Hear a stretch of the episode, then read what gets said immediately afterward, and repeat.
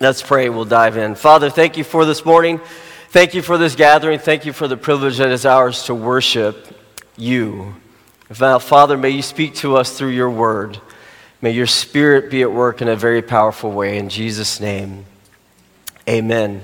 So, we continue the Frame series, and if you remember from years past or from last week, we take uh, the 28 fundamental beliefs, I almost said 27. Uh, we, we take the 28 fundamental beliefs, we can't cover all of them, but we take a number that Pastor Jeff and I sit down and kind of go through and say, yeah, let's hit this one, let's hit this one.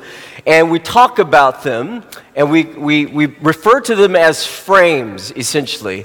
It's sort of the way that the, the Seventh day Adventist Church has framed up, or has sort of captured from Scripture what we believe about particular subjects that the Bible addresses. And we sort of put them in a, uh, in a frame, uh, if you will, um, to talk about them and to help people to understand what we believe and what we teach. Last week we talked about death and resurrection, right? We talked about how death is asleep, and we uh, talked about how Jesus is the resurrection. He will come back, and He's done everything He can, including defeating death, so that He can ultimately be with us again, right? And so that's a powerful, powerful truth that the Seventh day Adventist Church teaches. And so today we're going to look at um, what I really love the way Pastor Jeff, if you're not listening to one and two or one and three, make sure you listen to those as well because Pastor Jeff kind of brings comes from a different angle with it, and he's got great stuff that he's sharing at one and three. But I like the way he put this particular doctrine or teaching, fundamental belief of the Seventh Day Adventist Church. He kind of called it a landscape as a, as opposed to a portrait. Um, it's kind of broad and and all encompassing in many ways. It covers a lot of territory. And so I have very limited time, and we have very little time, but I'm going to try and get through it as much as I can, and, and hopefully you'll walk away with a fairly good understanding of this. Uh, it's, it's fundamental belief number 11. Uh, it was actually the last one added. So it, it made the 28th, but it's, it's numbered in the order uh, in our fundamental beliefs as they're listed as number 11. So a little bit of confu- little confusion there, but that's just the way it is. All right, so that's where we're going. We're talking about these frames, particularly this morning, growing in Christ. And remember, our goal ultimately, if we do our job, if I do what God has called me to do, you will see Christ emerge in the, in the picture, in the picture, right? You'll see Jesus come forth because Jesus should be in all of our teachings and in all of our doctrines. So that's the, that's the goal this morning. All right, so all of us had probably our favorite TV shows as we were growing up. For me, I loved to watch all the superhero shows. Those were my favorite. Um, but there was also one that was kind of interesting that I loved and enjoyed watching. That was The Little Rascals.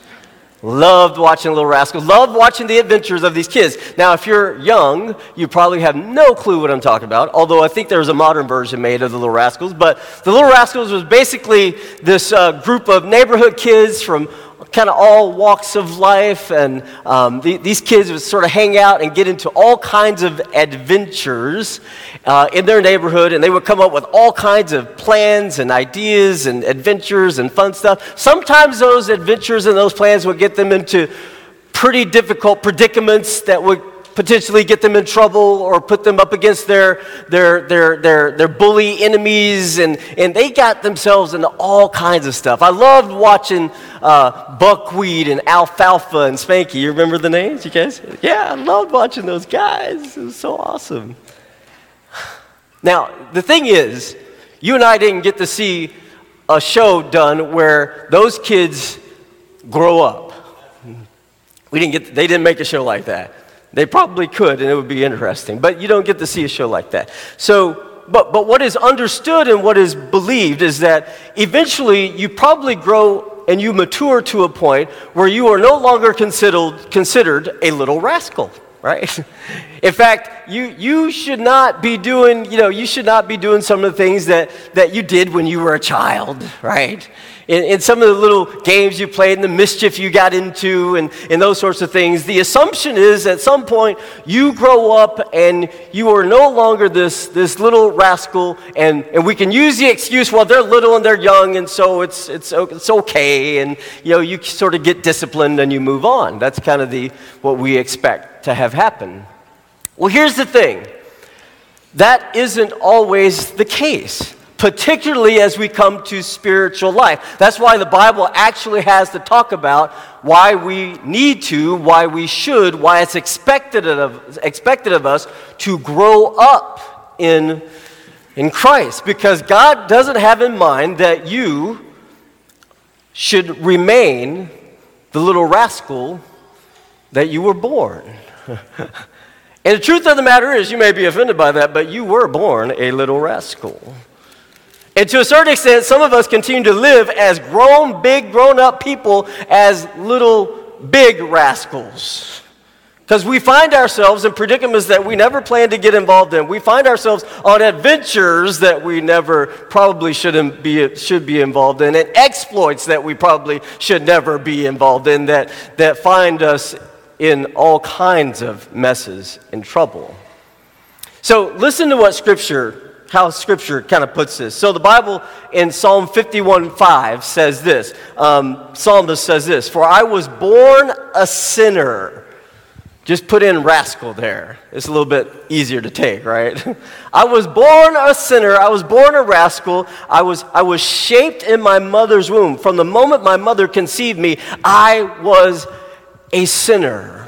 So we kind of come by this honestly. But notice the Bible continues. Let's go to Ephesians chapter 2, verses 1 through 3. Ephesians chapter 2, verses 1 through 3. So not only are we born sinners, but it has done something significant to us on a spiritual level um, that, that, if not addressed, will make us remain little rascals that get into predicaments and foolishness that we should not get into. And so he, Paul addresses it this way in Ephesians chapter 2 verses 1 through 3. He says, "As for you, you were dead in your transgressions and your sins. So not only are we born with it, it has caused a death within us. That's the death of our spiritual spirituality, our spiritual life." And he continues on. He says, "You were you were dead in your transgressions and sins in which you used to live when you followed the ways of this world, you were a rascal, and of the ruler of the kingdom of the air, the ultimate rascal, the spirit who is now at work in those who are disobedient. Verse 3 All of us also lived among them at one time, gratifying the cravings of our flesh and following its desires and thoughts. Like the rest, we were by nature deserving of wrath. So, Paul just describes the predicament that we all come to this life in. He describes how we come to the table spiritually, disconnected from God, spiritually sort of going on our own path. Actually, he says spiritually dead. So here's the thing. Here's what I picked up on in life. Now, I'm not a scientist, and there may be some weird anomaly in science where dead things actually grow. But last time I checked, dead things don't grow. So, spiritually, if we are dead, we're not going to grow. So, Jesus had to come and to resolve that issue. But I want to show you a picture here. And I love my wife. She is an amazing woman, and she has relented to let me show uh, some pictures on the screen of some plants that always seem to die at, at our house. and she's a wonderful mom. She nurtures the children just fine. The children have not died, people. They are, they're doing fine. But the basil plants in our house, the basil plants in our house don't always make it, all right? They don't always, they don't always thrive in the Anderson home. That's kind of what they look like, all right? So they're not growing. They're going to waste away. They're going to get thrown out. They are no good to anyone. And so Jesus, God understood in his, in his wisdom that we come to the table sort of dead spiritually, and he had to do something to deal with the deadness. And so check this out. Go down to Ephesians. We're still in the book of Ephesians. We're going to move on to verse 4. Dead things don't grow, right? But living things can grow. And so Paul says this in Ephesians chapter 2, verses 4 through 10. He says, But because, this is awesome, but because of his great love for us, God, who is rich in mercy, rascals get mercy. Sinners get mercy. Amen to that. Who is rich in mercy, made us alive with Christ even when we were dead in transgressions. Yes. It is by grace you have been saved, verse 6. And God and God raised us up with Christ and seated us with him in the heavenly realms in Christ Jesus um, in order that in the coming ages he might show the incomparable riches of his grace expressed in his kindness to us in Christ Jesus. Verse 8 For it is by grace, again, he emphasizes it, for it is by grace you have been saved through faith, and this is not from yourselves, it is the gift of God, not by works, so that no one can boast. Verse 10 For we are God's handiwork, created in Christ Jesus to do good works, which God prepared in advance for us to do. So, God, understanding our deadness and our rascaliness, recognized that and sends Jesus out of his mercy and his love for you and me to awaken us, to bring us back so that we can experience spiritual life and spiritual growth and spiritual meaning so we can make sense out of this life. Verse 6 is kind of interesting. I'm going to land here for just a moment, don't have a lot of time. But verse 6, he says this, and God, verse 6 of chapter 2 of Ephesians, and, and he says this, and God raised us up with Christ and seated us with him in the heavenly realms in Christ Jesus. He's saying, he's expressing an idea in Scripture and in the theological world that says that you and I, when Christ came back from the dead, were also brought back with Christ. We were in Christ as he was doing all everything that he needed to do to save you and me. So the cool thing about that is we are associated with Jesus and all that he's done. We were in him. We were a part of his team. And all that he was doing you and I couldn't be there. You and I haven't been seated uh, with him in the heavenly realms, right? But in Christ, you and I have been brought back to life and are seated with him in the heavenly realms. So the Father sees you and me in all the goodness that Jesus has done and the life that he brings. Let me illustrate it this way. So, um, I was in Dallas a couple weeks ago, and I had to go to the newest headquarter facilities for the Dallas Cowboys. Amen. Amen. All right. Favorite team, and so it's their headquarters. It's in Frisco, Texas. And there's, I took the tour. It was like a two hour long tour, and I was like the dude at the back of the line, slowing everything down because I just had to take it all in, all right? So here's here they take you and towards the end of the tour you come to this big this big section and they have the five five championship trophies. five of them. All right. And then they have then they have the five Super Bowl rings of the of the Cowboys. You could just walk right up to them. They're encased in the glass, and you just you can look at all the diamonds. They're probably just fakes, but you know they look like the real deal. And so uh, I'm sitting there looking at them. It's really, really, really cool. And then the guy the guy talks about he's talking about the rings. He talks about how everybody in the organization gets one everybody, and not just the players. The players go out on the field and they hit people and they have to get beat up and score touchdowns. But everybody in the organization, because they are associated with the Cowboys organization, gets a ring. Gets a ring.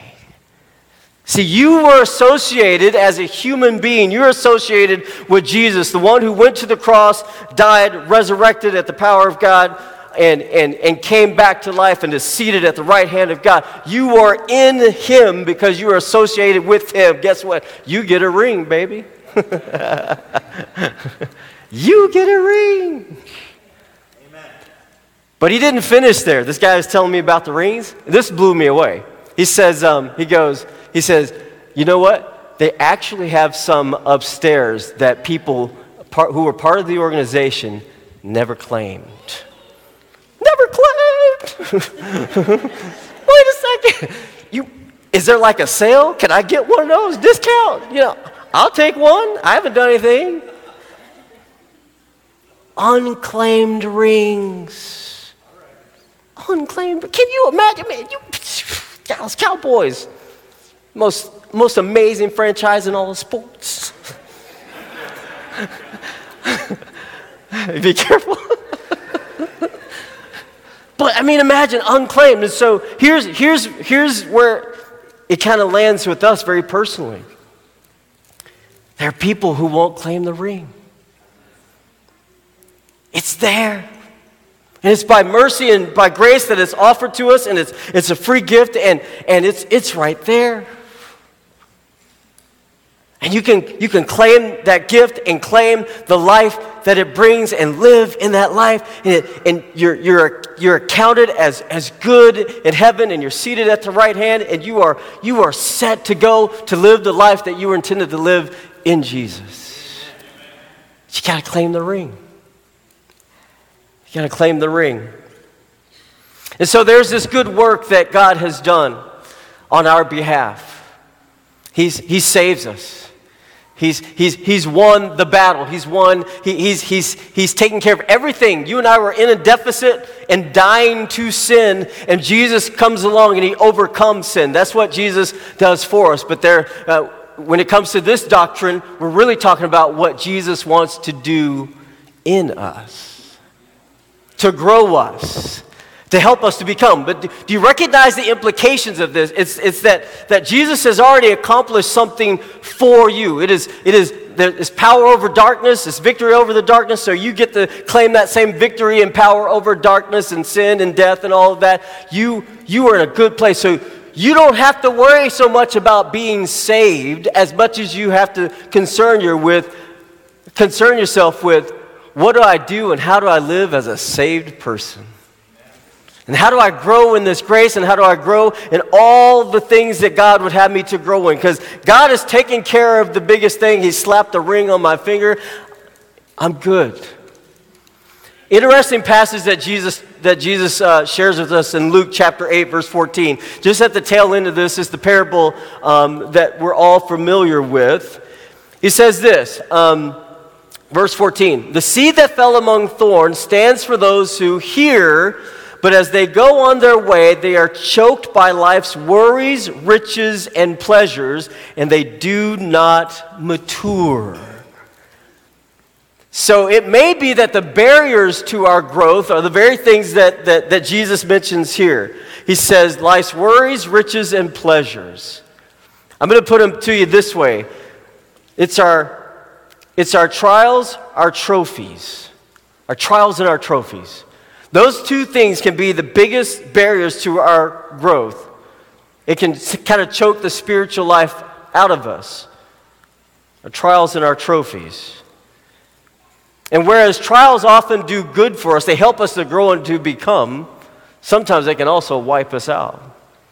And our trophies, we have things that we've acquired and attained in this life that we are proud of, and we got, we got this and we got that, and, and we've been afflicted with affluence. and it's nice. And we may, we may settle into that reality and not think about how we need to grow spiritually because materially, everything we got is, we're doing all right. That's why, for us as Americans, when we travel abroad, we go to other countries, uh, maybe as a missionary or, or a mission trip, a short term mission trip, and we hang out with other Christians in other parts of the world who don't have as much. They haven't been afflicted with affluence like you and I. We marvel at their happiness and their sense of spirituality. It's true, right? You do. Because with all the stuff that you and I get to enjoy, enjoy, and it's a blessing, don't get me wrong, I'm not dogging it. Want to live in this country, definitely. Blessed here. But with all the stuff, it can become the worries and the riches and the pleasures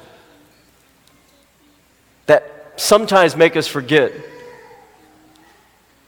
about my, my responsibility to pay attention to growing.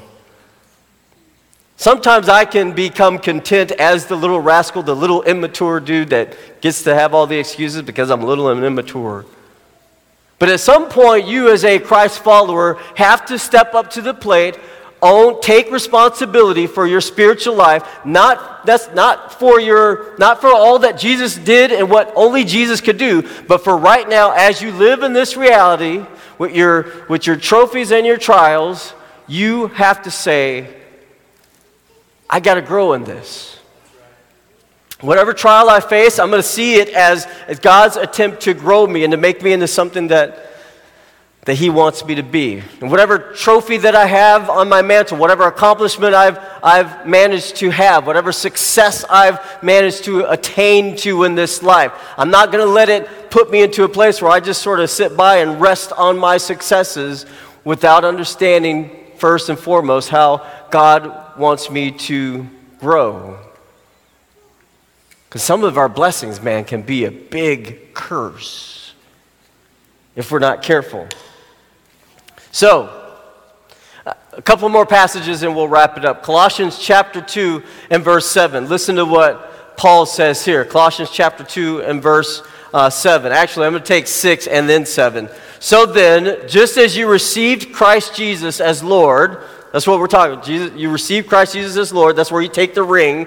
So then, just as you receive Christ Jesus as Lord, continue to live your lives in Him. Continue to live your lives in Him, rooted and built up in Him, strengthened in the faith as you were taught, and overflowing with thankfulness. The way we don't get tripped up by our trials and our trophies is remaining thankful. One of the most powerful evidences of spiritual maturation is growth, is when you can be thankful when you got a whole bunch of stuff and when you have a whole lot of trophies, and when you don't have a whole lot of stuff and a whole lot of successes. Are you still thankful? Do you still show up at church and, and sing praises to, your to his name and raise your hands? Y'all don't do a whole lot of that here, but when you raise your hands and shout to Jesus, and say amen. I'm taunting you a little bit, that's right. Even in the trials and even when, in, the, in the difficulties, even when you have a lot, when you don't have a lot, are you thankful?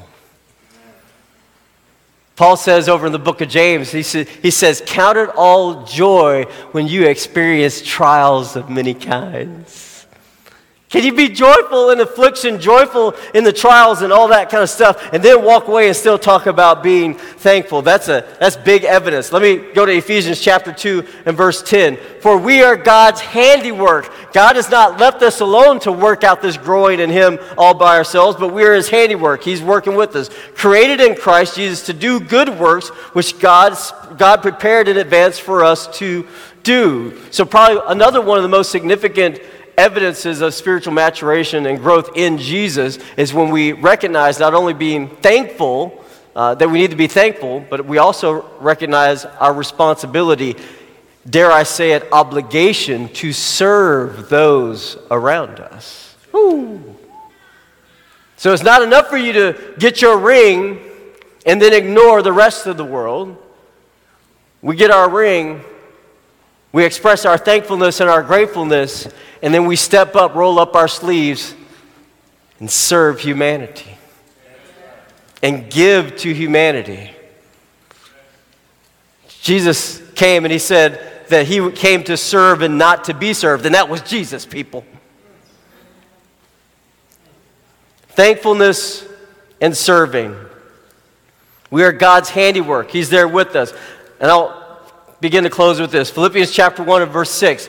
Being confident of this, remember this, man, being confident of this, that he who began a good work in you will carry it on to completion until the day of Christ Jesus. So you are a work in progress. We are a work in progress. We are going from being little immature rascals that get ourselves into predicaments that we really should not be in to becoming these becoming these servants, these sacrificial, sacrificing servants of Jesus, reflecting his image and his character, growing in Christ, thankful for the ring that we received so that we can have the privilege to come alive and be able to live this life and to grow spiritually in Jesus. Confident. Be confident, man. Even in your low moments where you're thinking, man, I'm not growing, I'm right back where I started. Paul says, be confident. He started a good work in you, He ain't going to leave you alone. He's there, He's working. And He's working to create a masterpiece. And when it goes in the frame, guess what? You don't show up. It's a beautiful thing. But Jesus does. So you get to be this little masterpiece walking around, and, and, and people are, are, are drawn to it and, and, and taken aback by it. But it's not you, and it's not anything that you've done. It's this Jesus who you've associated yourself with. All right, so Arkansas is my hometown, grown, born, born and raised there. There's a spot um, in northwest Arkansas called Bentonville, Arkansas. It's the home of Walmart. Walmart's a great place. Um, but it's something else that's there now.